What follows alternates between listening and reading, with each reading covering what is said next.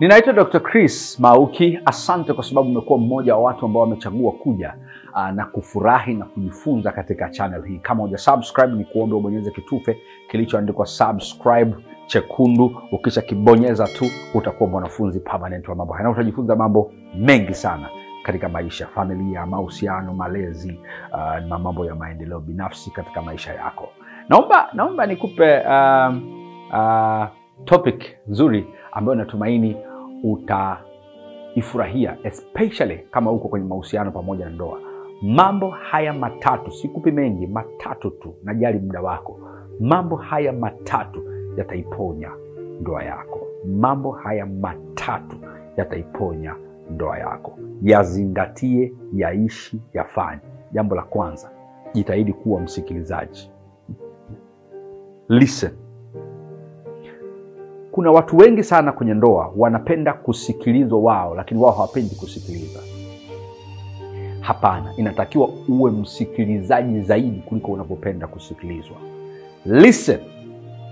Na wako watu wengi sana wanapata shida kwenye ndoa kwa sababu hawahi kupata mtu wa kumsikiliza. Listen. Mara nyingine mwenzako anachotaka ni sikio lako tu, sio kinywa chako. Huwa nawaambia watu mara nyingi, Mungu ametuumba tuna masikio mawili na mdomo mmoja. Maana yake tunatakiwa kusikiliza zaidi kuliko kuongea. Usilazimishe sana vitu, sikiliza. Listen. Sikiliza nia yake, hoja yake, juu yake, sikiliza.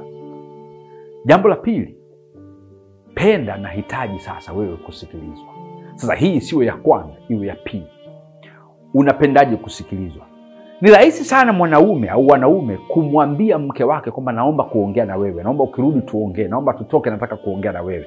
Lakini wanawake hawawezagi kufanya hicho kitu.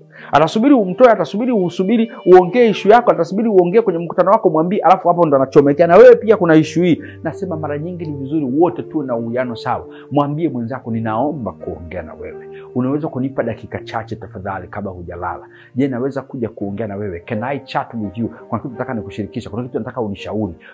Omba kutaka kusikilizwa. Na jambo la tatu, fikisha ujumbe wako vema. Ninarudi kule kule kwenye ishu ya mawasiliano. Unafikishaje ujumbe? Unafikishaje ujumbe wako? Okay, yamkini mume wako anafanya kitu fulani kwa kurudiarudia na nikosa. Wewe usifikiri namna ya kufikisha ujumbe ni kulaumu sana huwezi kufikisha ujumbe kwa sababu hawezi kukuelewa, kwa sababu ubongo wake unafunga kwenye kupokea taarifa yako, kwa sababu unakuwa defensive, kwa sababu unafikisha ujumbe kwa lawama. Okay, unaamua hapa ili aweze kufanya ni ngoja niwe nalalamika sana kwamba unasahau birthday yangu, sasa unilete hii zawadi. Mwisho wa siku anakuwa defensive na hawezi kufanya kile kitu kwa sababu umefikisha ujumbe vibaya. Kuna nyakati, kuna ujumbe wengine ili kuufikisha inabidi uwe calm, uwe, uwe relaxed kuna mara nyingine ujumbe mwingine ili kuufikisha inabidi ufikishe kwa upendo kidogo.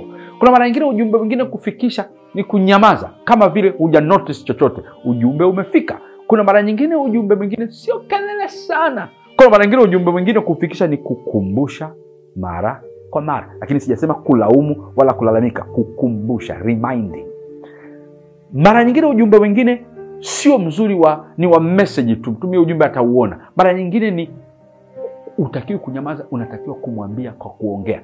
Kuna jumbe nyingine sio za simu kabisa baina yenu, ni za ninyi kukaa pamoja na kuongea ana kwa ana. So unakosea cha kuongea ana kwa ana, unapeleka kwenye simu na message, cha kuongea kwenye message au unaongea ana kwa ana. Ni vizuri ujue namna ya kufikisha ujumbe wako vizuri. Mambo haya matatu yataponya mahusiano yako na ndoa yako.